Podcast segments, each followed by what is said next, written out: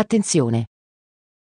Questo podcast ha carattere di analisi e recensione di un'opera e a questo riguardo contiene inevitabili spoiler che potrebbero pregiudicare la godibilità dell'opera stessa. Ripetiamo. Questo podcast contiene inevitabili spoiler. Fantascientificast presenta Talking Trek.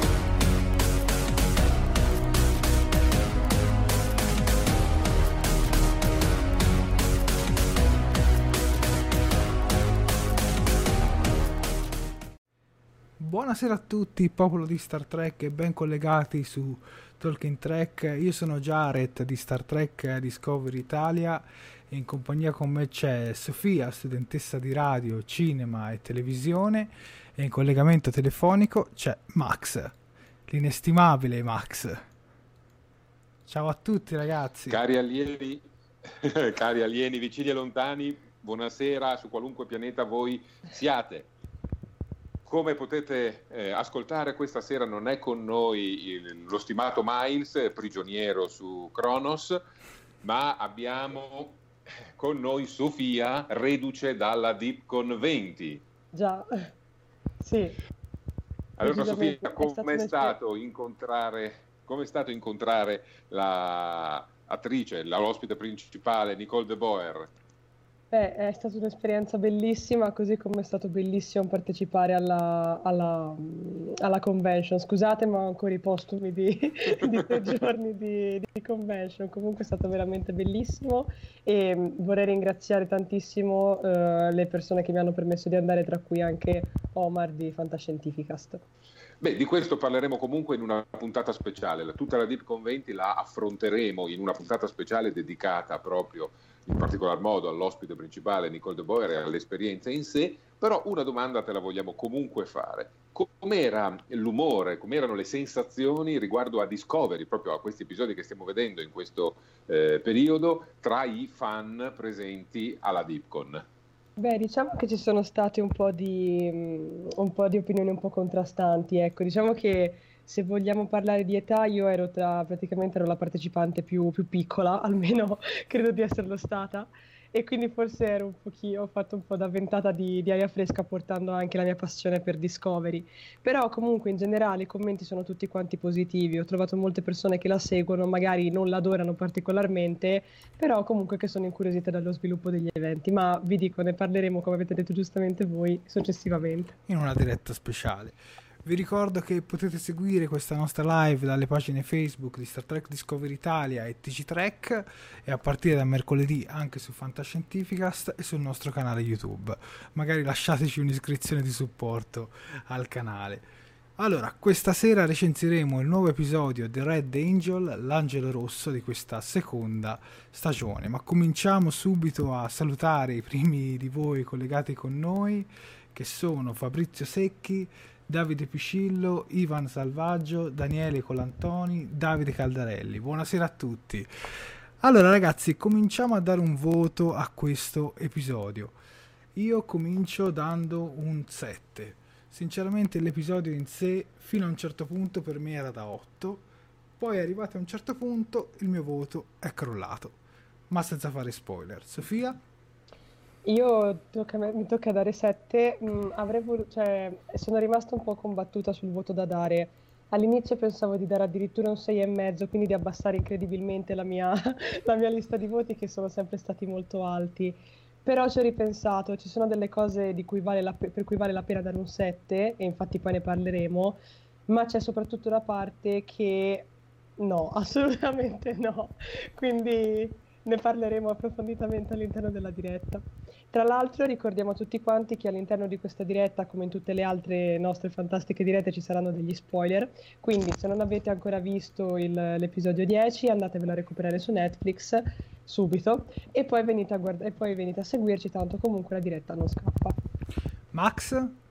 Il mio voto è basso, come è basso anche il vostro, solo che io sono più severo e io mi assesto su un 6. L'episodio l'ho trovato troppo frammentato, con alcune parti sconnesse da tutto il resto del discorso, e quindi non l'ho apprezzato particolarmente, anche se, devo dire, la rivelazione finale non mi è dispiaciuta. Ah, ma penso. Leggo un paio di commenti, leggo un paio di voti. Ivan Salvaggi dà un 7,5, Davide Piccillo gli dà un 7,5, Fabrizio Secchi gli dà un 9. Ma insomma dai, tutti voti alti. Davide Piccillo ha detto un 7,5 ma a causa di un errore. Quindi penso che a questo punto vogliamo sapere qual è l'errore, Davide, scrivici. Allora ragazzi, cominciamo subito a introdurre la prima scena dell'episodio con il discorso di commemorazione tra i membri dell'equipaggio. Come sappiamo ci ha lasciati Airiam, e ogni membro ha detto la sua, insomma, su questo fantastico personaggio che ci ha lasciato. Cosa ne pensate anche voi? Guarda Jared, la scena è toccante, ben costruita, con il capitano che parla per primo e poi tutti gli amici che parlano successivamente, e ogni aspetto del discorso in realtà si riferisce sì al funerale di Airiam ma anche ai drammi personali che vivono tutti questi personaggi, quindi è un discorso che è specchiato ed è quindi molto pregevole. Il funerale in sé prende un po' spunto dal funerale di Spock, che abbiamo visto nei film classici, e addirittura arriva a ricalcare anche un elemento particolarissimo del funerale di Spock, che è quello della musica, del momento musicale o cantato. L'ho trovato molto toccante, continuo ad avere un piccolo dubbio sul personaggio di Airiam, ovvero ce l'avete mostrato troppo poco per poi darle tutta questa importanza. Allora, avevamo bisogno di più Airiam prima, secondo me. Ora diventa un po' eccessivo. Ma sentiamo anche che cosa ne pensa la nostra esperta cinematografica, Sofia. Mi lusingate. Allora, io posso dire che questa è stata sicuramente la scena che mi è piaciuta di più all'interno di tutto l'episodio. Quando l'ho guardata ero a bocca aperta e non dico che mi sono commossa, perché come dice anche giustamente Max, abbiamo avuto troppo poco tempo per affezionarci effettivamente ad Airiam, nonostante comunque a me come personaggio piacesse, non ho avuto il modo di sviluppare un legame come quello che posso avere con Sarek, mettiamola lì. Però diciamo che allora sì, come apertura è molto molto bella, e più che altro io ho visto anche tutti i vari discorsi che fanno i vari personaggi, quando appunto come discorsi d'omaggio si può dire, io li ho visti non tanto rivolti, cioè sì anche rivolti verso Airiam, ma anche rivolti comunque in generale alla flotta, e questa cosa mi è piaciuta molto. La parte di Saru che canta, avevo paura perché avevo sempre la solita paura che mi cadessero in una cavolata, e invece secondo me è stata proprio la ciliegina sulla torta, quindi non mi dilungo oltre, per me questa scena valeva tutto l'episodio, ecco. Poi da lì sono partiti i problemi. Guarda, la scena in cui Saru che canta credo sia ispirata molto a Game of Thrones, soprattutto ricorda molto l'inno dei Lannister, The Reign of Castamere, credo si pronunci così, e soprattutto sappiamo che è cantata dallo stesso Doug Jones questa canzone. Che bello. Comunque a titolo personale anche secondo me questa scena è la più bella dell'episodio, infatti ero partito e ho detto vabbè dai, qua è da 8,5, almeno la prima scena ero partito in quarta. Qualcosa da aggiungere ragazzi? Che se tutto l'episodio si fosse mantenuto ai livelli di questa scena gli avrei dato un 9 e saremmo andati a dritto. Già da questa scena iniziamo a vedere il nuovo Calder, sempre più nuovo in realtà, tra i vari personaggi presenti vediamo questo Calder che, a detta di alcuni nei vari gruppi che frequentiamo, sembra allinearsi, almeno per quanto riguarda il vestiario, sempre di più verso la sezione 31. Davvero? Vero, non ci avevo fatto caso, è vero. Poi molto così, tutto vestito in cravatta, no, in cravatta no, però in giacca e camicia, tutto nero. Leggo un commento, Daniele Colantoni dice: stavolta la mia opinione sulla puntata è un misto di ciò che avete detto voi. Alla puntata gli dà un 7, è troppo frammentato come episodio, la scena del funerale di Sarko intorno alla canzone del suo popolo è stata veramente bella. Davide Piscillo ci dice: se si presuppone che Michael è l'angelo rosso che viene dal futuro, è inutile che gli tendano una trappola, tanto là Michael del futuro già lo sa. Un applauso, un applauso. Davide, la penso esattamente come te. Ma magari di questo ne possiamo parlare anche più avanti con più tranquillità, tanto. Con la scena successiva. Allora, direi che se per Airiam il funerale è tutto, andiamo alla scena successiva con Burnham che incolpa sostanzialmente Tyler per i crimini, almeno passivamente incolpa Tyler per i crimini della sezione 31. Questa scena nel turbo ascensore, cosa ne pensi, Sofia, di questa scena? Ti è piaciuta? Ti ha fatto storcere il naso? Ma allora senti, partiamo sempre dal presupposto del fatto che secondo me Tyler è, poverino, il personaggio che hanno piazzato nella sezione 31 perché non sapevano dove metterlo, almeno io rimango di quest'idea, non ce l'ho con lui, però secondo me è così. Però diciamo che questa scena a me è piaciuta, più che altro in realtà tutto il confronto che si sviluppa tra Burnham e Tyler all'interno di questa seconda stagione, soprattutto di questa seconda parte della seconda stagione, perdonate il gioco di parole, mi sta piacendo. Era una scena che secondo me poteva avere del potenziale, perché comunque è giusto che alla fine Michael continui ad avere comunque alla fine dei dubbi nei confronti di Tyler, perché chiunque li avrebbe, cioè parliamoci chiaro, chiunque li avrebbe. Quindi anche qui si comincia bene, ma poi, come vedremo più avanti, succede una cosa che anche lì a me ha fatto storcere il naso. Capisco che quella cosa di cui poi parleremo sia successa data dal momento, però anche no. Quindi lascio la parola a Max. No, a Max chiedo sull'argomento successivo, che praticamente, aspetta, facciamo un'introduzione molto brevemente. Allora, nel prossimo argomento praticamente in sala tattica alcuni membri discutono di come sia stato possibile questo attacco da parte della sonda su Airiam. Nel frattempo dal corpo di Airiam riescono a rilevare un codice legato al progetto Dedalo. Il file contiene una sorta di traccia bioneurale dell'angelo rosso che, a quanto analizza il dottor Calber, ha un riscontro del 100% col DNA di Michael. Allora Max, a te la parola. Sì. Allora... anche qui abbiamo dei problemi, va bene, abbiamo trovato, grazie alla solita Tilly che fa i suoi miracoli ogni volta, abbiamo trovato questa coincidenza bioneurale al 100% con Michael. Ok, lo schema bioneurale dell'angelo rosso è quello di Michael, e subito dopo Calbert ci dice che è talmente particolare che non è replicabile, e quindi in un certo senso ognuno c'ha il proprio, è una sorta di impronta digitale che ogni persona ha.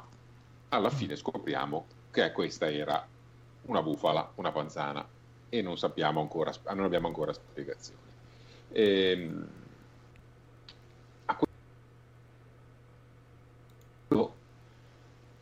Mi chiedo perché hanno introdotto questa informazione in questo momento, se poi la smentiscono alla fine della puntata, o c'è qualcos'altro che ci spiegheranno più avanti, oppure è un palese errore di scrittura. Un'altra domanda che io mi pongo, sempre a livello di estetica quasi, è: perché interpellano Calver? C'è una dottoressa, il capo del dipartimento medico è la dottoressa Pollard, perché hanno tirato fuori Calver dal congelatore tanto per farcelo vedere? Questa è sicuramente una bella domanda. Ma è dura da rispondere, evidentemente è un po' come Neelix, cioè con tutto l'equipaggio che c'era della Voyager comunque si interpellava sempre anche Neelix. Io una risposta ce l'avrei: hanno dei personaggi a cui non sanno cosa far fare. Tyler, l'abbiamo detto prima, e adesso c'è anche Calber in questa situazione, cioè devono usarli perché li hanno tratteggiati in qualche modo ed è necessario continuare a farli vedere al pubblico, però alla fine dei conti servono veramente, veramente a poco. Lo stesso Tyler, prima, il personaggio inutile di cui parlava Sofia, il personaggio inutile è una mia dicitura. In fin dei conti, secondo me, in questo episodio ha una parabola molto semplice di riavvicinamento a Michael, ma solo per un motivo, perché nei prossimi episodi torna L'Rell e dovrà avere una sorta di gelosia nei confronti di Michael, ed è una trama da soppopera più che da serie di fantascienza come può essere Star Trek, secondo me. Ma mi fermo qui. Ma diciamo che Tyler aveva molto senso nella prima stagione, in questa stagione qua effettivamente è buttato lì. Diciamo sì, detto, non è che è un personaggio inutile, che semplicemente secondo me non sapevano esattamente che cosa farne, e questa cosa io l'ho riscontrata molto di più in Tyler rispetto che a Culber, perché ti dico, è vero, è strano, o comunque forse si può dire è quasi sciocco che loro chiedano continuamente aiuto in questa situazione a Culber invece che alla dottoressa di Boer, che sappiamo che c'è. Però non lo so, ti dico, non mi ha fatto storcere così tanto il naso, così come mi ha fatto storcere il naso la scena, appunto, di cui parleremo dopo, che ha come protagonista anche Tyler, ecco. Saluto sì. Giusy Morabito, che ci dice: perché Culber non ha nemmeno la divisa? Questo perché non l'hanno ancora reintegrato, lo dicono. Non è, per quanto non ancora reintegrato, chiediamo a lei. Così. Ma... vabbè, dai, andiamo avanti con gli argomenti. Allora, andiamo avanti con gli argomenti con Leland e Giorgio che salgono a bordo della Discovery. Allora, cosa dire su di loro? Innanzitutto che l'angelo rosso è una creazione della sezione 31, e c'è anche un collegamento con Voyager, giusto Max? Beh sì, nel momento in cui affrontano tutto il discorso dell'angelo rosso, emerge dalla bocca di Leland e della Giorgio che la sezione 31 in passato, 20 anni prima, aveva messo in cantiere il progetto Dedalo per cercare di investigare su eventuali incursioni nella linea temporale che avessero dato una spinta culturale o tecnologica a determinate culture. Abbiamo nei vari anni di Star Trek degli esempi in cui questa spinta, questa contaminazione culturale è effettivamente avvenuto.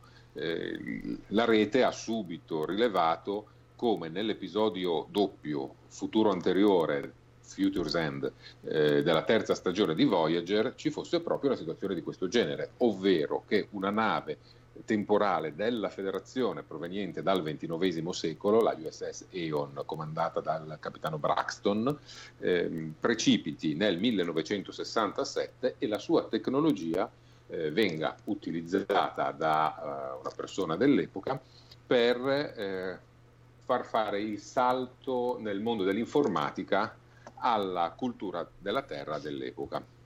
La Voyager poi si ritrova ad investigare, però non può far altro che constatare che se non ci fosse stato questo incidente temporale, probabilmente la Terra non avrebbe avuto l'era informatica così presto. Ma senza andare a cercare Star Trek Voyager, possiamo andare a vedere il film Star Trek 4 Rotta verso la Terra, quando Scotty fornisce la formula dell'alluminio trasparente alla Plexicorp, ad esempio. O quando Deep Space Nine, nell'episodio Mini Verdi, Rom, Nog e Quark finiscono nel 1947 a Roswell. Esatto. Di contaminazioni nella saga di Star Trek ce ne sono tantissime. Non a caso poi esiste un ufficio temporale che indaga anche proprio su questo, e lo scopriamo in Deep Space Nine con i due inviati Dulmur e Lucsly, mi sembra che si chiamassero, che erano nomi incrociati di Scully e Mulder all'epoca. Comunque diciamo che la creazione di questa tuta dell'angelo rosso è stata creata per avere un vantaggio strategico. E da quel che sappiamo questa tuta emette radiazioni tetrioniche che limitano anche le comunicazioni radio-sensoriali, quindi Spock con la fusione mentale non è riuscito a percepire chi fosse. Mm-hmm. Anche le radiazioni tetrioniche sono una cosa ricorrente in Star Trek, delle radiazioni che provengono, delle particelle che provengono dal subspazio e quindi sono instabili in qualunque universo concreto. Ecco. è bello trovare tutti questi riferimenti che si ripetono, perché effettivamente rendono coerente il mondo di Star Trek, ecco. Ma questa scena a voi sinceramente è piaciuta? Sinceramente io l'ho adorata, questa parte legata alla creazione dell'angelo rosso. Perlomeno sappiamo che non è un angelo, e questa almeno è la cosa più positiva. Posso fare una battuta? Prego. È un angelo del focolare. Non mi fare ridere che ho la tosse. Muore in diretta se la fate ridere. Prego Sofia. No, vabbè. Ma ti dico, a me questa scena mi è piaciuta, cioè ti dico, non avevo fatto molto caso, ma questo appunto perché essendo io più giovane all'interno del fandom, avendo visto meno cose rispetto a voi, non avevo fatto caso a tutti questi collegamenti, però sinceramente nel complesso mi è piaciuta. Infatti ti dico, comunque alla fine anche la spiegazione del perché Spock non può parlare con l'angelo è plausibile.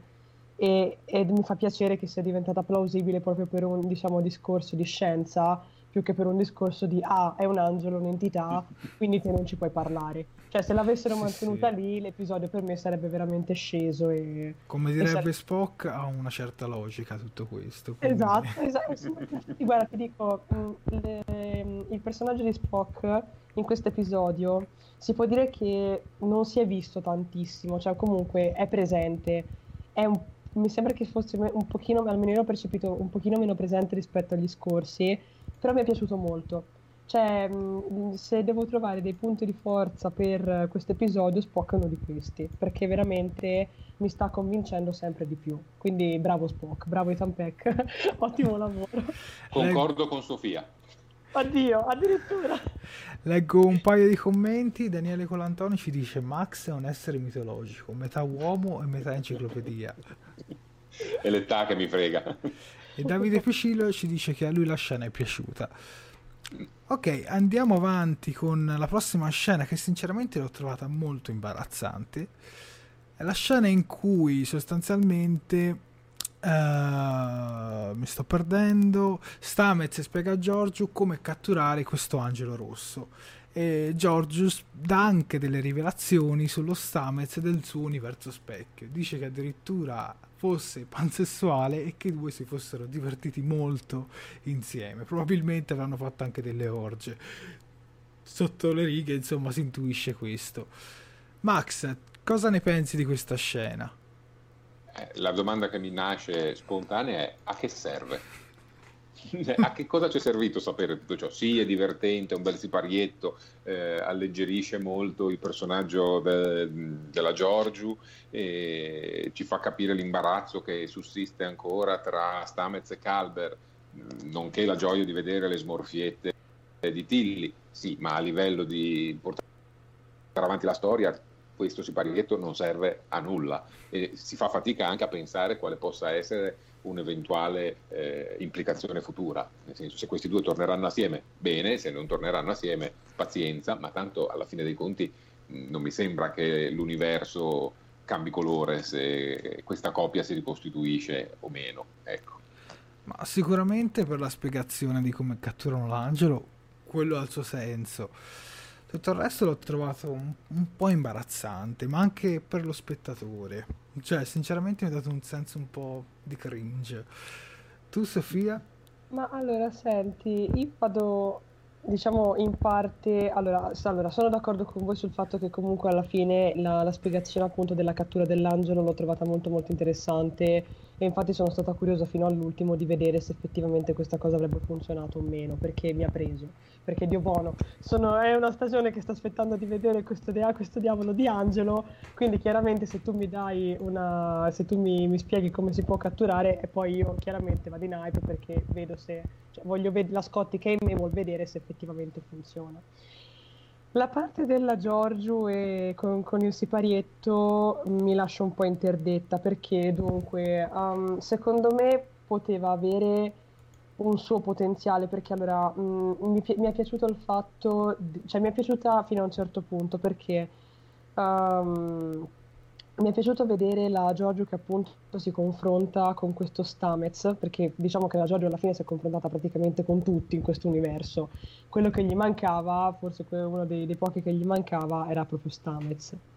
e mi ha fatto piacere vedere questo confronto, insomma mi ha fatto anche sorridere la faccia imbarazzata di Stamets, che quando lei gli dice ah sai lo Stamets del mio universo, cos'è che gli dice, una roba tipo era più intraprendente, insomma gli dice una roba del... però secondo me doveva fermarsi lì. Quando sono scaduti nel discorso della sessualità, lì si sono voluti secondo me giocare la battuta goliardica della Giorgio, che però diciamo che è una cosa che poteva essere evitabilissima, quindi su questo concordo con voi, cioè tutta la parte lì, ci siamo divertiti, di lei che ammicca, che tutto quanto, che a un certo punto tra l'altro sembra che proprio lei ci stia provando con Stamets, sì. E tra l'altro a me la cosa che non è piaciuta per niente è il fatto che Stamets, cioè più che altro non mi è piaciuta come è suonata, Stamets che per, diciamo, mandarla via usa la scusa del ma tanto io sono gay in tutti gli universi, cioè anche no, nel senso esistono tante altre spiegazioni, cioè ora non lo so, non mi è piaciuta, l'ho trovata veramente di una comicità spicciola di cui Discovery non ha bisogno, mettiamola così, perché ci sono state tante altre cose che mi hanno fatto ridere, ma questa no, cioè evitiamo, grazie. Guarda, leggo un commento, Davide Caldarelli ci dice: non serve a nulla ma contestualizza al pubblico americano il nostro tempo, funziona in termini televisivi. Fabrizio Secchi invece ci dice: però è una mia impressione o la Giorgio dello specchio si comporta un po' come una dominatrice in questa scena? Effettivamente non posso darti torto. Vabbè, ma che la Giorgio fosse una dominatrice ce l'abbiamo, lo sapevamo anche dalla scena su cos'era, non era Orione, quella comunque quella della prima stagione. Già da lì lo sapevamo, quindi non è una novità. Anche Giusy la trova inutile, insomma questa scena non è piaciuta grosso modo a nessuno. È un riempitivo. Allora, arriviamo alla scena successiva con Leland che svela il passato, il suo rapporto con i genitori di Burnham, e appena Burnham si rende conto di quel che ha fatto lo prende istintivamente a pugni in faccia. Sinceramente a me questa scena è piaciuta un sacco. A voi la parola.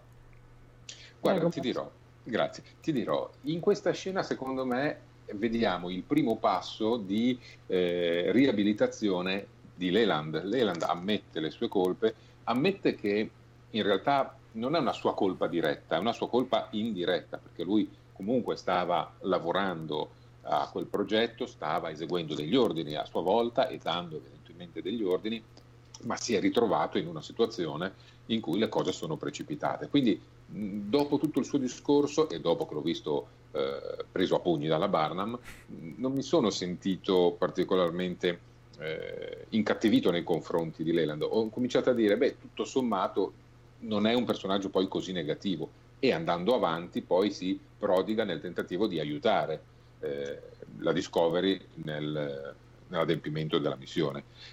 È molto televisivo il fatto che nel momento in cui un personaggio viene riabilitato in qualche modo poi ci sia una caduta, come poi accade successivamente infatti.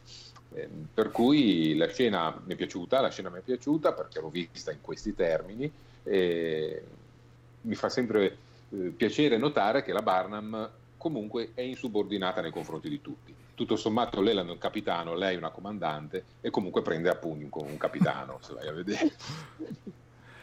Oddio, prego. È anche abbastanza giustificata secondo me in questa scena, dai. Sofia sì, invece? Sì, ma allora io anche qua mi trovo un attimino combattuta, perché allora sì, concordo sul fatto, allora diciamo che la rivelazione mi è piaciuta perché anche qui comunque c'è dietro una spiegazione che che può essere vista come plausibile, quindi ok. Mi va bene che loro mi hanno spiegato che cosa ha fatto Leland, e giustamente, e trovo anche sinceramente e diciamo che appunto ci viene svelato una bella fetta di passato di Michael che noi davamo per scontata, ma che invece così non era, e mi è piaciuta molto sotto questo punto di vista. Per quanto riguarda Leland, allora sono d'accordo con il discorso di questa evoluzione, questo passaggio, diciamo che come l'hai chiamata tu Max, questa diciamo redenzione, questa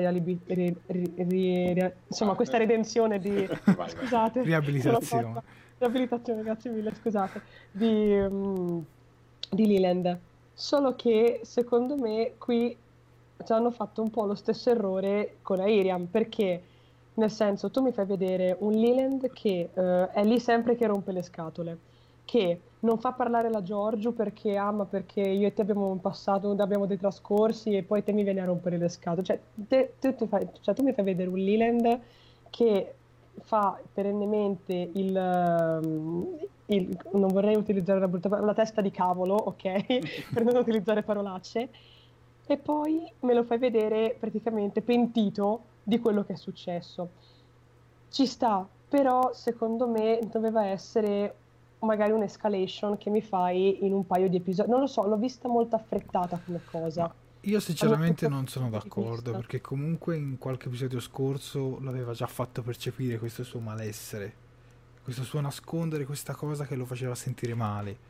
C'è stato un confronto fra lui e la Giorgio in cui lui aveva detto che questa cosa gli dava, insomma, fastidio interiore. Sì, però diciamo che c'è un po' una bella differenza tra andarlo a dire comunque ad una persona come la Giorgio, con la tua collega, e poi andarlo a dire ad una persona, alla persona a cui hai fatto la cosa. Cioè, non lo so, e infatti ti dico, la reazione di doveva succedere, perché comunque quando ti senti in colpa a chi la devi dire? No, solo all'amico?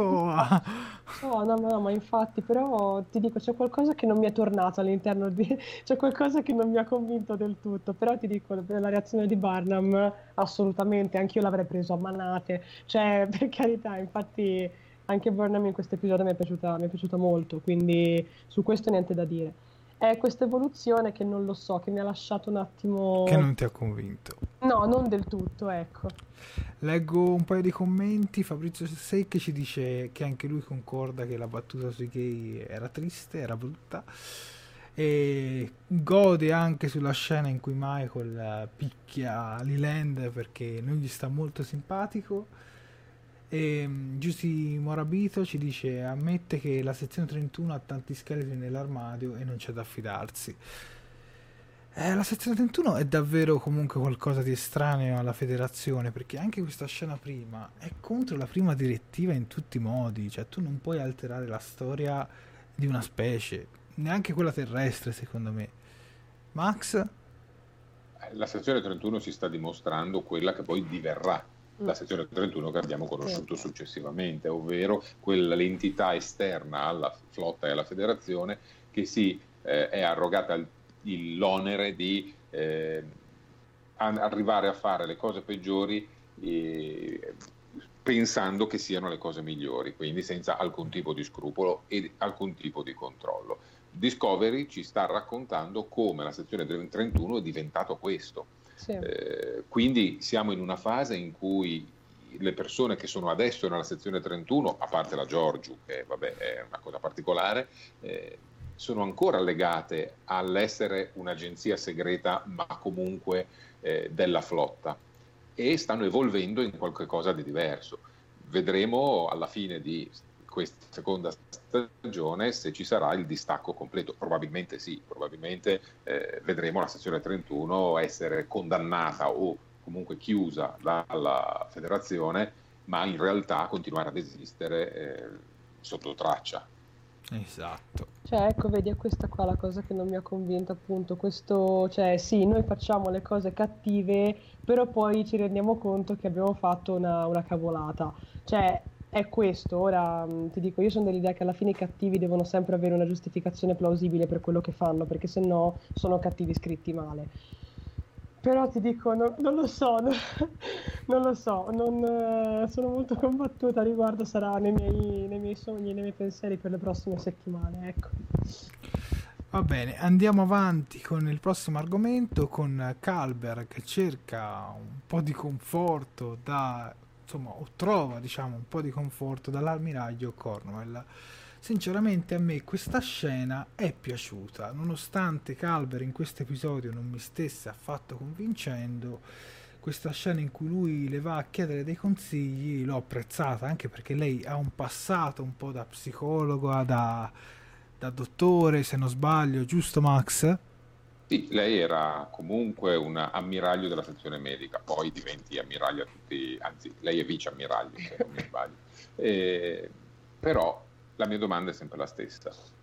Sulla Discovery c'è uno staff medico e presumibilmente ci sono anche dei psicologi, ci sono anche persone competenti. Devi per forza andare dall'ammiraglio che arriva ogni tanto e che adesso si è installato sulla Discovery? L'ho trovato molto forzato come soluzione, e poi anche lì trovo poco collegamento, troppo poco nesso con tutto il resto. Nel senso, sì, va bene, Calvera ha le sue turbe mentali, è andata a confessarsi, la Cornwell gli ha dato la frase da bacio perugina che di norma dice il capitano Pai, che questa volta è toccata la Cornwell, e stop. Quindi mi ha lasciato piuttosto interdetto. Faccio invece un'osservazione che non c'entra nulla. Questo episodio è forse l'episodio con più redress, cioè riallestimento dei set della Discovery. L'ufficio della Cornwell è in realtà un riallestimento dell'ufficio di Pike, mentre successivamente vedremo una scena in cui c'è Michael che tira pugni contro un manichino di poliuretano in una presunta palestra, e quello è un riallestimento dell'hangar navette. Ma pensa. E beh, risparmiano anche loro, non è che... È giusto.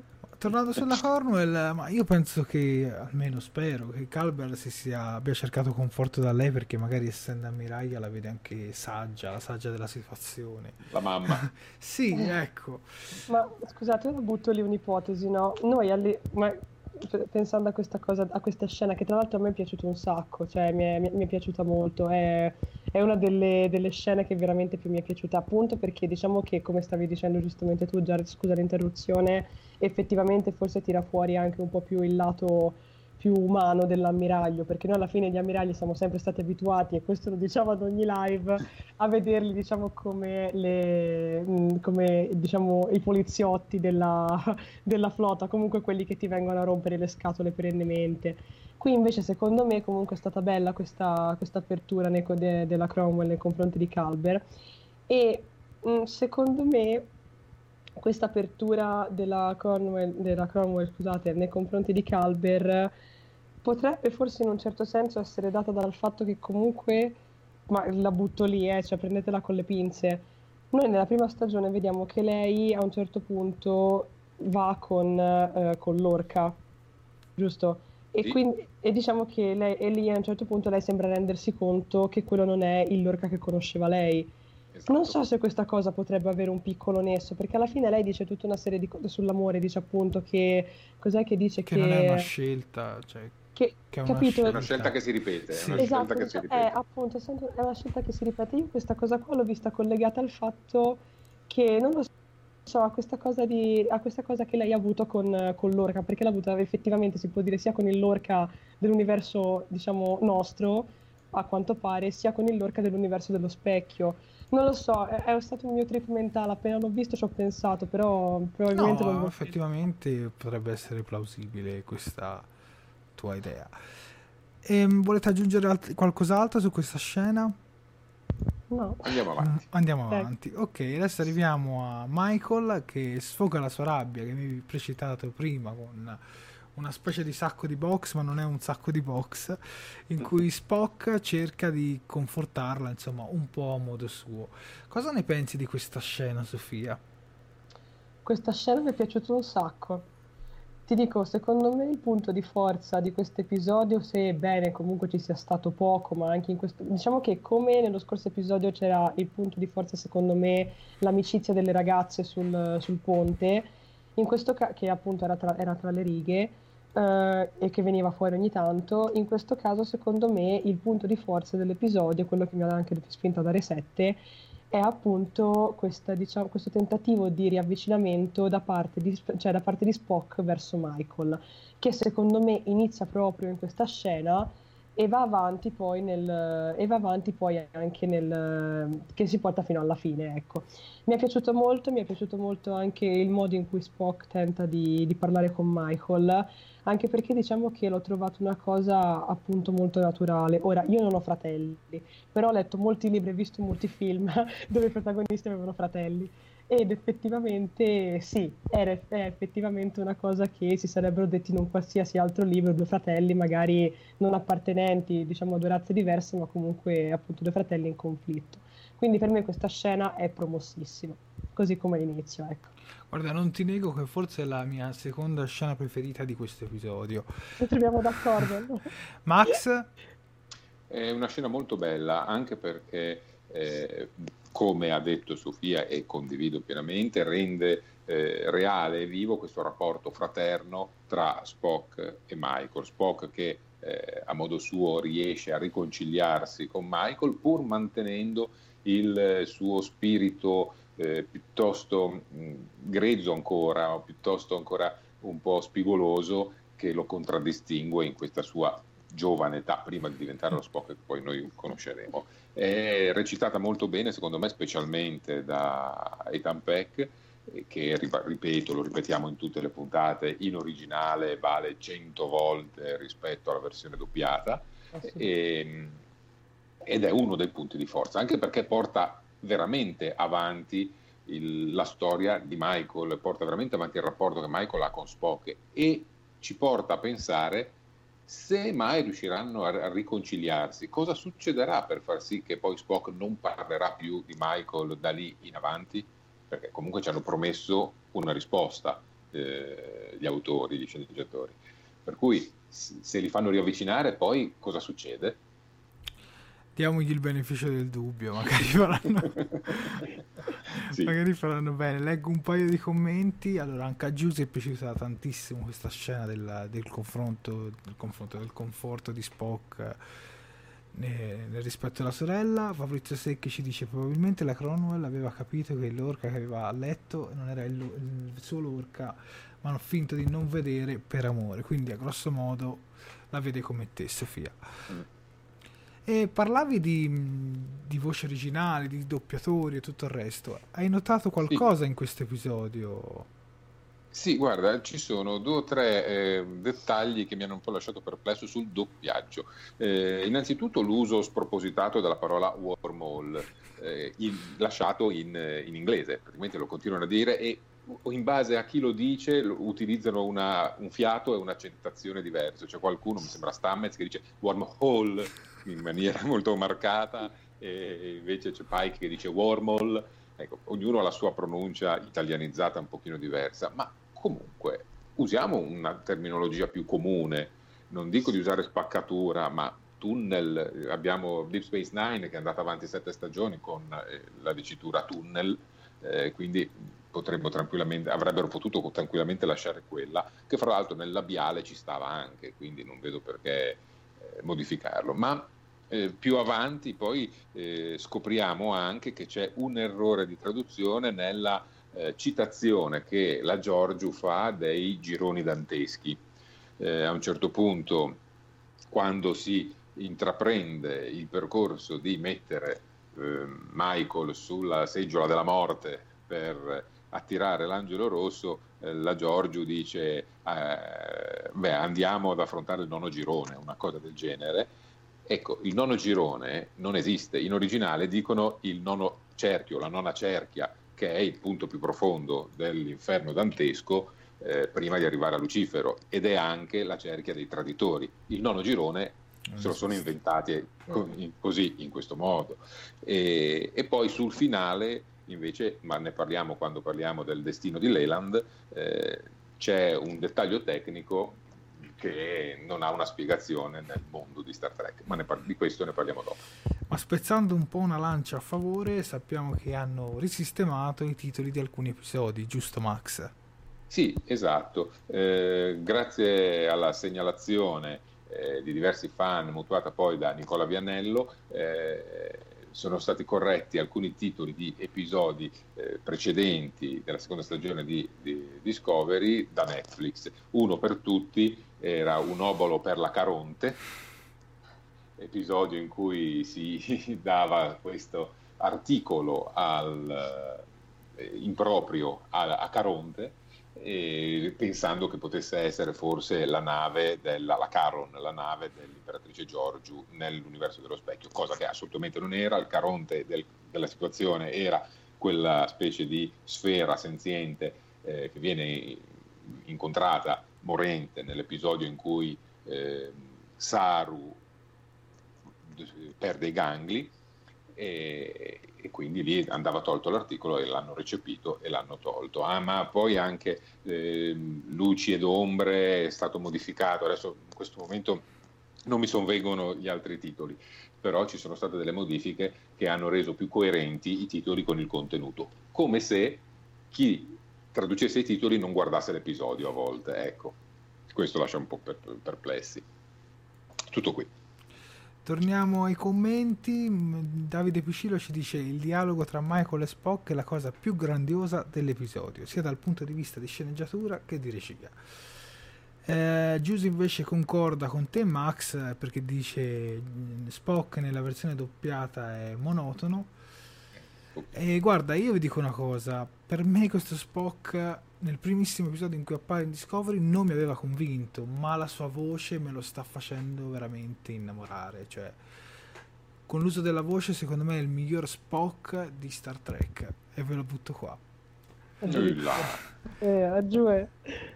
Però dal punto di vista della barba no, perché io continuo a ripetere sempre più convinta, no, non è che ce l'ho con la barba di Spock, ce l'ho con chi fa le barbe in Star Trek in Discovery in generale, perché non ho mai visto delle barbe così brutte, a partire da Tyler nella prima stagione arrivando a Spock.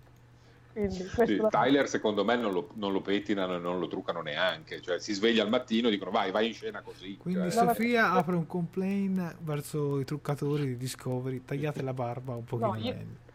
Io ce l'ho con il barbiere, cioè poi per il resto posso fare quello che vogliono, ma il barbiere no, cioè licenziatelo e prendetene un altro. Comunque anche Fabrizio Secchi dice che per quanto sia bravo il doppiatore italiano, in originale Peck è stratosferico.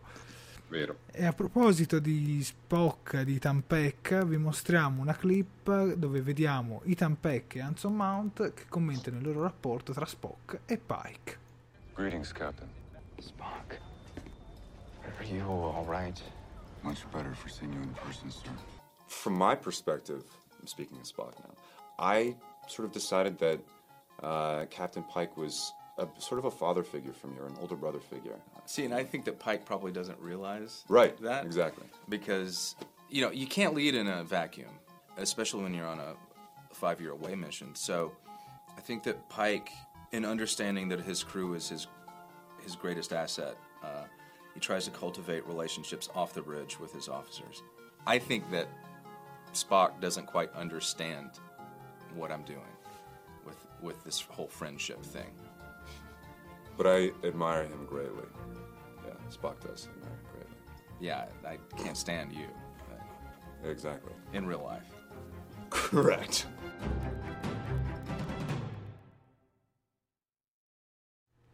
Bentornati su Talking Trek, e questa clip è stata sottotitolata dal nostro caro Miles, che purtroppo oggi non è qui con noi, e in questo episodio ho notato che si è visto molto meno Anson Mount, il nostro Pike, giusto Max? Sì, in questo episodio l'hanno messo un po' da parte, infatti la sua figura è stata un po' sostituita da quella dell'ammiraglio Cornwell e poi appunto rilegata a mera funzione di comando nei momenti in cui la nave va un pochino in crisi. D'altronde ricordiamo che Anson Mount è sì il personaggio principale di questa stagione, ma non lo è come nell'arco generale, per cui è giusto che lasci ogni tanto il posto a chi, come Michael, è il personaggio principale a tutti gli effetti dell'intera serie, ecco. Tutto lì. Però comunque se mi fate una serie su Pike io sono contento. Va bene, andiamo avanti con gli argomenti. E allora devo trovare il punto. Allora il prossimo argomento è Michael che sfoga la sabbia. Si propone come esca. Michael si propone come esca per catturare l'angelo rosso, e nel frattempo, prima di cominciare questo esperimento, va da Tyler a cercare un po' di conforto e fra i due riscatta l'amore. Cosa ne pensate di questa scena? Sia voi che anche il nostro pubblico a casa, eh? Prego. Guarda, io mi concentro solo sull'offerta di immolare se stessa per catturare l'angelo rosso. Poi sul bacio lascio la parola a Sofia, che so che ne ha più di me. Ecco, magari dai anche qualche indicazione su questo pianeta. Essof IV, Essof 4. Ecco, Essof IV è un pianetaccio di quelli brutti e cattivi dove l'atmosfera è irrespirabile, dove veniva condotto l'esperimento, una parte dell'esperimento originale dell'Angelo Rosso, e quindi c'era una struttura che generava una quantità immane di energia, perché per poter far funzionare la tuta e comunque per poter in questo caso catturarla hanno bisogno dell'energia di 12 nuclei a curvatura. Qui con altri sistemi hanno la possibilità di generare questa energia. Essof 4 non è un pianeta abitabile, infatti la struttura in cui vanno ad operare ha delle blindature apposite per poter rendere la struttura abitabile dall'uomo, comunque respirabile. Michael si propone come esca per catturare se stessa perché in questo momento pensano ancora che l'Angelo Rosso sia Michael. Ora, va sollevata un'eccezione, l'ha fatta notare Davide Piccillo nei suoi contributi scritti alla puntata. Si potrebbe ipotizzare che a un certo punto Michael sia dentro la tuta dell'Angelo Rosso, ed è per questo che la traccia bioneurale di cui si parla all'inizio coincide con quella di Michael. Successivamente, invece, all'interno della tuta potrebbe esserci qualcun altro, come lo scopriamo alla fine dell'episodio, una persona imparentata. Dunque, se prendiamo per buono il paradosso del nonno, cioè che una persona dal futuro torna indietro e mette incinta la nonna, insomma, questo discorso assurdo, dobbiamo però sottolineare il fatto che se c'è Michael all'interno della tuta, che viene dal futuro, dovrebbe sapere che la stanno cercando di fregare e che in realtà la sua vita non è veramente a rischio, e quindi non dovrebbe intervenire. A maggior ragione, perché Michael dal futuro dovrebbe intervenire tutte le volte per salvare se stessa? Allora proviene da una linea temporale differente, non dalla sua linea temporale, dove sa che comunque sarà rimasta in vita perché successivamente è ancora viva, ecco. E poi come fa invece, se non è Michael, l'altra persona lì all'interno a sapere quando tutte le volte Michael è a rischio di vita? Insomma, in base a tutto questo io trovo che il gioco temporale a cui si sottopongono non stia in piedi, ma va detto che ogni qualvolta viene tirato in ballo un problema temporale, la logica scricchiola in fin dei conti, per cui bisogna un po' sospendere l'incredulità e lasciar correre. Per quanto riguarda il conforto spirituale e materiale di Michael ad opera di Tyler, lascio la parola alla nostra esperta. Beh, che dire,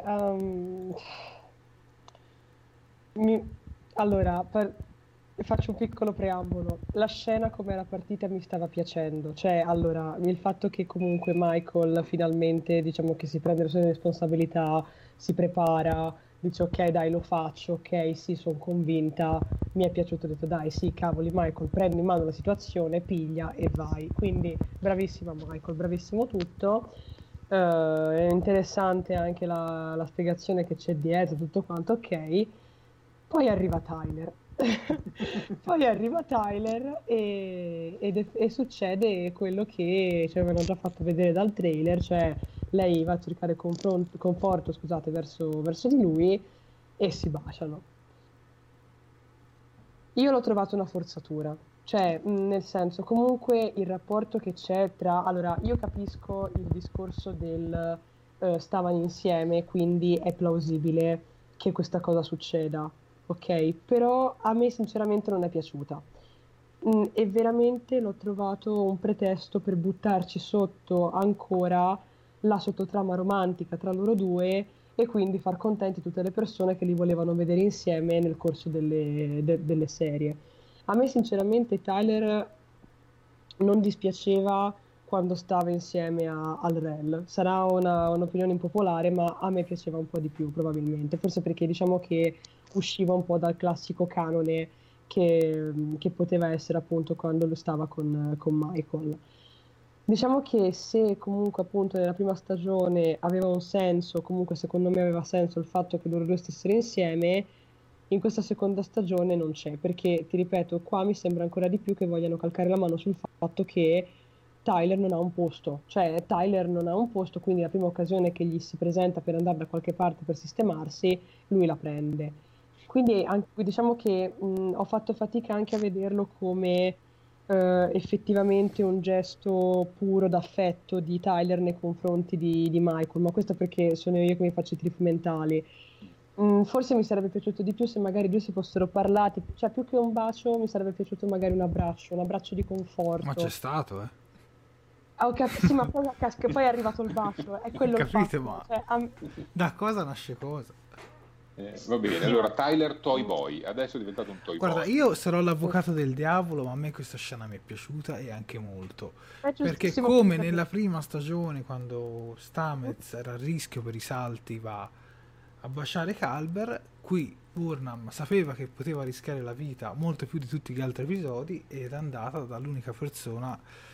Non voleva avere il rimorso di coscienza che se morisse non poteva salutarlo ed esporgli i suoi sentimenti. Quindi sinceramente, per quanto questa cosa si allontani un po' da Star Trek, comunque a livello umano e sentimentale a me sinceramente è piaciuta. Tutto qui. A me è piaciuto di più Culber. Solo che non sono d'accordo sul bacio, cioè il bacio che mi ha... che no... cioè è finita, basta, cioè, nel senso che, cioè lo so che tu che potrai non tornare, che esiste la possibilità che lei potrebbe morire come tutto quanto sul pianeta e tutto, però è finita, cioè non lo so. Ma fra loro non era ancora tutto finito, cioè si parlavano comunque anche quando lui era su Qo'noS, quindi sì, guarda, non ti senti col tuo ex da un pianeta diverso se non ti interessa, con tutto rispetto. Sì, ma... lo so, ma infatti ti dico, ma queste sono fisime mie mentali, cioè ti dico, probabilmente sono l'unica a cui questa scena non è piaciuta. Io comunque penso che tutto questo anche a me non è piaciuto. Avrà anche delle ripercussioni quando poi rivedremo le rel, quindi secondo me ha anche un senso. E sinceramente a me, cioè, posso essere sincera, a me di vedere il triangolino, il rel, Michael e Tyler non interessa, cioè non... Diciamo che in tutto questo bordello, in tutto questo casino che stanno tirando su anche per quanto riguarda i paradossi temporali e tutto, forse è l'ultima cosa che vorrei vedere, cioè non lo so, ti dico, però ti ripeto, cioè, tutta la parte prima, quindi tutta la parte con Burnham che prende la decisione, che si decide, che è sicuro, tutto mi è piaciuta tantissimo. Il problema è il bacio, a me è quello che no, cioè anche no, grazie. Guarda, a me è piaciuta molto di più la scena in cui Culber va da Stamets a dirgli: ascolta, io, come se volesse un riavvicinamento, come se dopo aver parlato con la Cornwell avesse capito che c'è una possibilità, e Stamets lo manda a spigolare, dice: senti, abbiamo altro da fare, sparisci adesso e forse anche per sempre, grazie, ciao. Anche a me quella scena è piaciuta, cioè non l'ho vista tanto come un ok, vattene, levati e non tornare mai più, però sinceramente l'ho vista come che finalmente, diciamo, Stamets, andando contro appunto a quello che era successo nella scena con la Giorgio, per fortuna, gli dice: ok, ascolta, ne riparliamo dopo, adesso lascia fare, cioè non è il momento e il luogo, ci si pensa dopo. Infatti lì Stamets veramente applausoni. Sì. Bravo. Comunque, tornando sulla coppia, fra i commenti, non so se state notando, ma mi stanno dando tutti ragione. Guarda, Daniele Colantoni mi dice: sono d'accordo con Jared. Anche Davide Fucillo è piaciuta la scena, Davide Caldarelli è d'accordo con me e Michela Gosparini dice: ma che finita, infatti non è finita, due che si sentono a due pianeti a distanza, per me non può essere finita. Poi la storia in sé, per carità, io ho sempre preferito più la storia tra Stamets e Culber, soprattutto nella prima stagione, dove nella prima stagione Ash e Burnham sembravano una coppia di adolescenti, qui comunque sembrano un po' più adulti e a me questa cosa qua un po' piace di più. Poi per carità non saranno la coppia migliore di Star Trek, però questa scena qua nel complessivo a me sinceramente è piaciuta. Giustissimo. Poi ognuno comunque ha le sue opinioni, ci mancherebbe. Perché non ci prendiamo a manate tra di noi, va tutto posto. Dai, andiamo avanti con gli argomenti. Allora, il tenente Nilsson prende il posto di Airiam. Ma qui c'è da fare un aneddoto molto importante, che l'attrice che prende il posto di Airiam è la vecchia attrice che interpretava Airiam nella prima stagione, ovvero Sarah Mitic. Vi è piaciuto questo siparietto che abbiano scelto la vecchia attrice a ricoprire quel ruolo? onestamente io mi chiedo cosa ci sia dietro, ma non a livello di narrazione, proprio a livello di produzione. Perché a questo punto avete cambiato l'attrice e poi rimettete dentro la vecchia attrice nel ruolo della precedente? Cioè, che cos'è? Un contrappasso? Uno scotto da far pagare a qualcuno? È stranissima come manovra, secondo me, particolare, curiosa, incuriosisce tutti, fa parlare, messa lì per far parlare, però chissà che cosa c'è dietro davvero a questo punto. Ma sinceramente, cioè, io ho sempre pensato che, lo dico sin dai primi episodi, dico, secondo me la Cisman era molto più brava a recitare e siccome avevano già in mente l'idea di dargli un episodio da protagonista, avevano bisogno di un'attrice un po' migliore, almeno secondo me. Infatti penso che la Nilsson resterà un po' così, un po' come Detmar, un po' come Awash, con un po' questi personaggi un po' più di spalla. Tu, Sofia? Ma ti dico, a me ha fatto piacere sinceramente rivederla, non ho urlato al complotto come magari ha fatto Max, e cioè semplicemente l'ho vista, di sicuro, cavoli, Airiam manca, perché cioè manca alla fine, per quanto poco l'avessimo conosciuta, però alla fine caratterizzava anche un po' la Discovery, cioè proprio non voglio paragonarla ad un elemento d'arredo, però un po' lo era, cioè nel senso ti rendeva la Discovery più particolare sotto quel punto di vista, quando soprattutto vedevi il ponte, diciamo che la notavi subito. E il ritorno di questa attrice, appunto, come avete detto giustamente voi, ex interprete di Airiam, mi ha fatto piacere. E comunque, senti, è vero, forse non sarà stato tutto sto gran talento d'attrice, però comunque sono contenta che l'abbiano mantenuta all'interno della serie, cioè, sì, questo sì. Mi ha fatto molto piacere, cioè, ho preferito, perché mi sarebbe dispiaciuto molto per lei se l'avessero buttata fuori così da d'amblè, giusto perché magari non era esattamente meravigliosa nel fare Airiam, quindi no, ma non è, ma guarda, quando hanno ingaggiato comunque la Cisman, nella vecchia puntata di The Ready Room spiegava l'attrice che comunque è stata messa accanto a Saramitic, che gli dava tutte le indicazioni possibili, quindi non penso ci fosse un rapporto fra loro di scontro o di gelosia. No, ma io non ti parlo di rapporto di scontro e di gelosia tra le due attrici, ti parlo proprio per un discorso di produzione, cioè sono contenta che i produttori o comunque chi coordina gli attori in quel caso non abbia deciso di mantenerla, che poi chiaramente cioè, è una comparsa, ma se ci pensi alla fine è un po' alla stregua di quello che era Airiam all'interno della prima stagione, perché Airiam nella prima stagione, ricordiamocelo, era una comparsa, cioè o comunque era un personaggio di sfondo, mettiamola così, non era il personaggio, diciamo, quasi principale, secondario che abbiamo trovato adesso, e questa cosa che comunque l'abbiano mantenuta e che l'abbiano mantenuta nonostante appunto il trucco e tutto, a me è piaciuto, mi ha fatto molto molto piacere, ecco, proprio a livello umano, a livello empatico sono contenta. Ma anche perché sai adesso quante convention si riesce a fare l'attrice, quindi... Allora, leggo gli ultimi due commenti e poi passo all'argomento successivo. Giuseppe ci dice: che tensione in quel momento in plancia, effettivamente c'erano tutti gli occhi puntati. Davide Caldarelli dice: potrebbe anche essere che lei abbia avuto un contratto più lungo in origine e successivamente a livello narrativo abbiano deciso con l'episodio scorso di far morire il suo personaggio, ma chissà se mai un giorno lo scopriremo, magari in una lontana convention tra 20 anni. Sì, facile. Oddio, addirittura, ma forse basta magari un'intervista veloce, forse ce la facciamo, dai. Adesso arriviamo alla scena successiva, quella dove Leland viene ucciso, o almeno così sembra. Prego, Max. Vabbè, che sia ucciso, secondo me no, assolutamente no. Anzi, all'inizio dell'episodio ci avevano detto che il controllo poteva annidarsi nelle pieghe di qualche nave della sezione 31, e questa a modo suo è la conferma che il controllo è ancora vivo e vegeto e sta cercando di muovere le sue pedine. Ora, cosa faccia Leland davanti a un dispositivo che preveda l'autorizzazione con lo scan della retina per disabilitare gli smorzatori di sicurezza? Non lo capisce nessuno, cioè, intanto non si capisce cos'è uno smorzatore di sicurezza, quando in origine il termine è security buffer, quindi non è una cosa fisica ma più una cosa informatica. sulle navi ci sono gli smorzatori inerziali, ma non sono né di sicurezza né buffer, sono inertial damper. Quindi ci viene da chiedere che cosa sia questo dispositivo.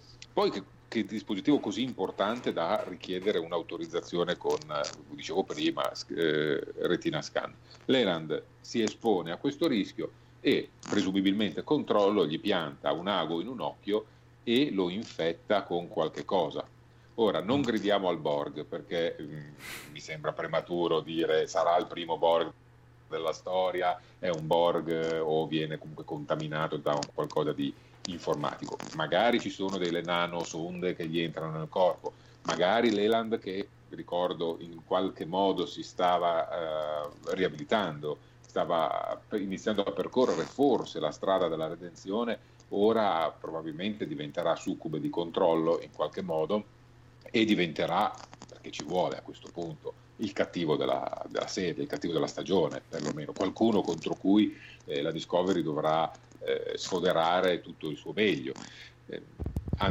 Non ci resta che aspettare e vedere che cosa succederà nel prossimo episodio, anche perché nella lista degli attori del prossimo episodio comunque Leland è presente, Alan Vasprang come si chiama, infatti è presente, quindi non diamolo per spacciato, ecco, perché sicuramente ritorna. Ma sicuramente lasciano questi smorzatori di sicurezza, probabilmente era per aiutare Burnham, ma che c'era Spock che bloccava l'ingresso sostanzialmente, magari in quel modo riuscivano a passare. Arriviamo adesso alla rivelazione finale, quella che volevate sentire un po' tutti. Aspetta, Davide Ficillo ci dice: ma Max, perché pensiamo le stesse cose? Davide Ficillo la pensa come te. Abbiamo un trascorso Trek molto ampio e quindi ragioniamo in maniera analoga.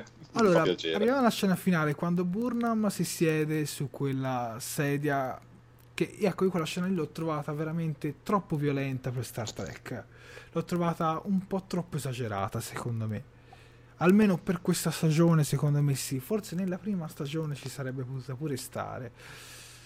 E poi arriviamo anche alla rivelazione dell'angelo rosso, che scopriamo che è la madre di Michael Burnham. Spoiler, non hai detto spoiler. Abbiamo detto inizio puntata. Allora ragazzi, voglio sapere cosa ne pensate sia della scena della tortura, come la tortura è un termine grosso, dell'esca di Burnham, e sia poi della rivelazione in sé. Comincia Sofia e poi Max.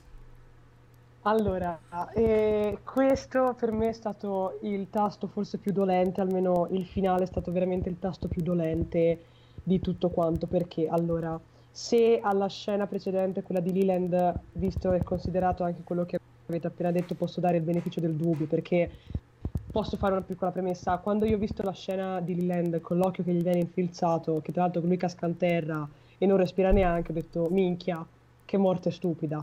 Infatti già lì cominciavamo a calare, però giustamente mi avete fatto un ottimo ragionamento, complimenti Max. Ma su questa scena?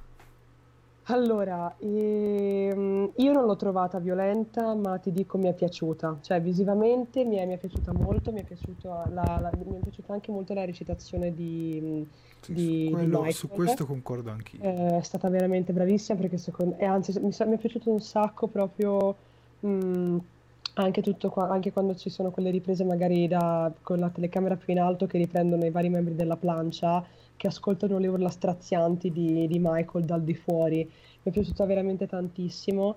Mi è piaciuto tanto il silenzio appunto che si va a creare, che è spezzato da questa tensione, che è spezzata diciamo o comunque che è scandita dalle urla di Michael. Spock mi è piaciuto veramente tantissimo, guarda, ha fatto tutto quello che mi aspettavo che facesse, quindi ok, perfetto, ottimo. La cattura dell'angelo mi è piaciuta proprio come è stata proprio realizzata. E però poi è successo, poi diciamo che è successo. Se già comunque secondo me c'era stato il mini colpo di scena posso dire quasi da film blockbuster, cioè lei che perde i sensi, oddio è spacciata, e quell'altro che dice no, non è spacciata, tanto adesso arriva l'angelo. Diciamo che quella parte lì me l'aspettavo, cioè a me sarebbe piaciuto di più se magari l'angelo fosse arrivato mentre Michael era ancora senziente. cioè che almeno non sarebbe andata come me l'aspettavo io, però nonostante questo fin lì tutto a posto. Quando è stato rivelato l'identità dell'angelo, lì mi è caduto un mondo, perché ci devo pensare, cioè non mi ha convinta. Quando, a parte, allora, bellissima l'armatura, cioè anzi la tuta, come la possiamo chiamare, bello anche il fatto, forse un po' strano, ma bello anche il fatto che rimanga in piedi mentre la persona che è dentro esce. L'ho trovata bella visivamente, tutto quanto, però la mamma di Michael no, cioè diciamo che non mi ha, cioè, con tutto quello che secondo me potevano buttare nel mezzo tra la Michael del futuro alternativo o comunque di una linea alternativa, che fra l'altro è ancora viva, esatto, tra Airiam, che comunque è lì che fluttua nello spazio e tutto quanto.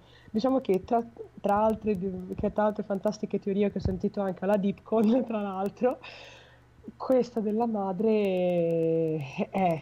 Diciamo che allora svolge il suo ruolo, chiaramente, poi finisco, scusate, di lasciare lo spettatore spiazzato, perché lo fa, perché effettivamente è una cosa alla quale nessuno di noi aveva pensato, perché io non ho sentito nessuno dire ah, è la mamma di Michael, e infatti diciamo che il suo ruolo da cliffhanger lo fa, ok? Sì, però ti manda all'aria tutto il tatuangelo che avevamo organizzato in tutte le puntate. Cioè ogni puntata chiedevo chi è l'angelo rosso, manda Mad, no, di tutto si sparava. Più che altro, cioè, a me la cosa che mi ha lasciato perplessa è, cioè, allora, nel senso, quando loro hanno parlato, allora a un certo punto... cerca di stringere, perché devo lasciare la parola a Max. Scusa Max. No, non ti preoccupare, allora, vai. Ho parlato di lei che praticamente quest'angelo rosso ha il DNA, se non al 100%, comunque praticamente uguale a quello di Burnham. E io lì ho pensato, sì vabbè, ma non sarà mai, cioè a quel punto diciamo che mi aveva rotto la sospensione, ho detto vabbè dai, non sarà Michael. Però neanche sua madre, cioè non me la spiego. Ora, io voglio essere magnanima, voglio mantenere il set che ho dato a questo episodio, voglio sperare che la cosa vada avanti per il meglio, voglio sperare che anche questa cosa, così come è successo con Calvert, mi stupisca con gli effetti speciali e che mi faccia dire sì, ok, sì, ok, va bene. Però per me è un no, cioè per me questa rivelazione così purtroppo è un no. Scusate, Max? Allora, per quanto riguarda la crudeltà della scena di Michael sulla seggiola della morte, la trovo eccessiva per Star Trek, la trovo fuori scala, completamente esagerata. In termini di Star Trek bastava buttarla nello spazio e l'angelo doveva intervenire. Non c'era bisogno di costruire tutta questa sofferenza. Capisco che devi costruire una storia con un certo pathos, devi andare avanti la narrazione, devi fare delle scene che abbiano impatto sul pubblico, e te la sei giocata così, però onestamente la trovo eccessiva. Per quanto riguarda la rivelazione della mamma, allora io non sono contrario al fatto che sia la mamma. Alla fine dei conti, se fosse stato un'altra Barnum da un'altra linea temporale o chiunque altro avessimo ipotizzato, alla fine sarebbe stato scontato. Così ci ha stupito tutti. Certo, è un colpo di scena da soap opera brasiliana e quindi un po' da quel punto di vista mi delude, però sono contento che non sia un personaggio già visto o canonico, onestamente. A questo punto sono contento così. Un dettaglio: se avete avuto modo di vedere l'ultimo episodio di The Ready Room, l'after track, diciamo l'after show dell'episodio di Star Trek, che fra l'altro il nostro Miles ha sottotitolato e pubblicato nelle pagine di tgtrek.com, scoprirete che la Barnum, cioè che Soniqua Martin Green, interrogata sull'identità dell'angelo rosso, fa una trollata enorme alla fine, dice: ma magari è solo un'allucinazione. Beh, magari... oddio. Oddio, questa potrebbe essere... Magari i Talosiani non erano così buoni come pensavamo. Chi lo sa? Guarda, avete la mia parola, ragazzi. Se dovesse essere in questo modo, vi faccio un video di io che mi alzo dal divano applaudendo, perché se dovesse essere così, rivaluto completamente tutta questa storia della madre, e allora sono dei geni. però finché non ce l'ho davanti agli occhi, purtroppo per me rimane un video che è fortemente in negativo, mi dispiace. Leggo un paio di commenti. È una trollata, guarda, che secondo me la Sonequa ci prendeva in giro comunque. C'è un commento molto interessante, vai Jared.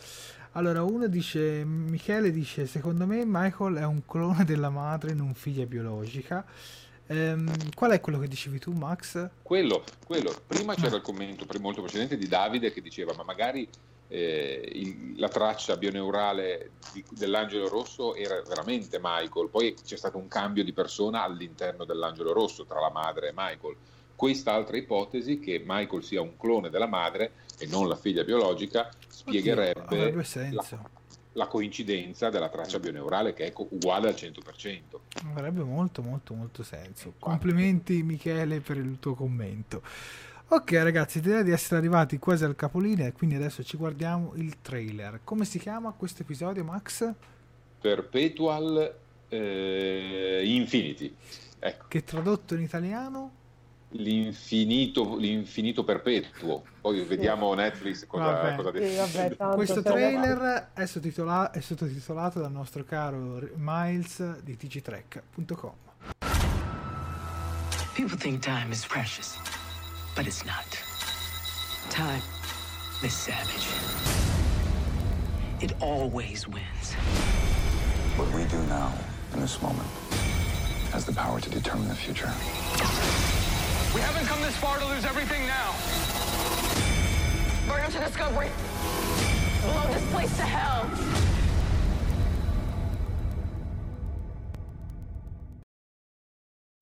Bentornati su Talking Trek, questo era il trailer del prossimo episodio. Allora diamo, come di consueto e canonicamente succede in Talking Trek, diamo brevemente un commento e un trailer e un voto a questo episodio, sia voi che il nostro pubblico a casa. Prego. Ma è al trailer forse? Sì, al trailer. Al trailer. No, avevo capito episodio, perdona. No. Il trailer, guarda, non mi convince per nulla, nel senso che mette lì tante frasette, tante scenette di poco senso, non ci fa capire praticamente niente, se non che saranno ancora su Essof IV e ci sarà? Un vascello Klingon. Aspetta Max, dopodiché... abbiamo perso per un secondo. Non per dirti altro. Ti abbiamo perso per un secondino, puoi ripetere la frase? Certo, dicevo, il trailer ci dice poco e quindi mi convince poco, mi rimango su un 6. Capiamo solo che siamo ancora su Essof IV, sul pianeta dove Michael incontra la mamma, e ci sarà una nave Klingon, quindi presumibilmente ci sarà il ritorno di qualche elemento Klingon che... più o meno male ci aspettiamo tutti, in quanto banalmente uno dei costumi visto nelle immagini promozionali di L'Rel non si è ancora visto nella serie, quindi L'Rel deve tornare in qualche modo, per cui il mio voto comunque rimane basso. Poi se ci sono i Klingon scende ancora di più, quindi va bene così. A voi. Sofia? Io voglio essere speranzosa nei confronti di questo nuovo episodio.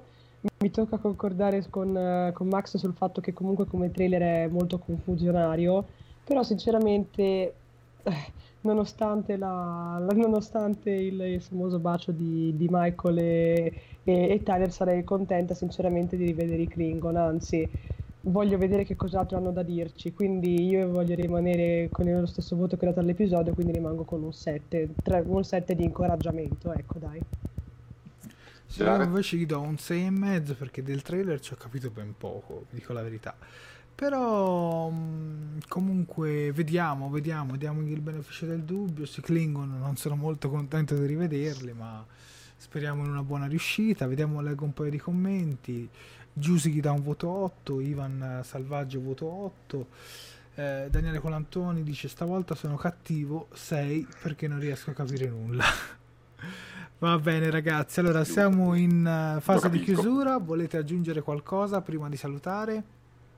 Ma solo che il prossimo episodio sarà diretto da Maja Vrvilo, regista che non ha fatto altro per Star Trek, e non sono ancora stati divulgati gli autori, i crediti di scrittura sono per ora solo a Fuller e Kurtzman, il che vuol dire nulla perché di sicuro Fuller non l'ha scritto l'episodio, quindi non è che... possiamo dire. Quindi un'incognita completa.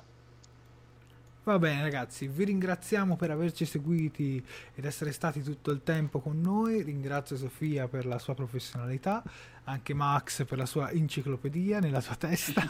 Vi ricordiamo che questa diretta sarà disponibile in versione audio su Fantascientificast a partire da mercoledì, e da mercoledì finirà anche sul nostro canale YouTube. Magari dopo aver finito questa diretta lasciate un'iscrizione al canale.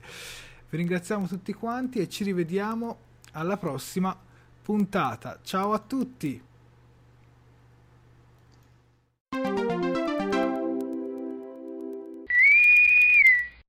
Fantascientificast e Talking Trek sono produzioni amatoriali, non si intende infrangere alcun copyright, i cui diritti appartengono ai rispettivi detentori. Fantascientificast e Talking Trek non sono in nessun modo affiliati o sponsorizzati da CBS Corporation o da chi detiene l'uso del marchio Star Trek in Italia. Il podcast ha carattere esclusivamente ricreativo e divulgativo, non ha alcun scopo di lucro e viene diffuso gratuitamente. Autorizzazione SIAE 56125359. Nessun byte e nessun tribolo sono stati maltrattati durante la produzione di questo podcast.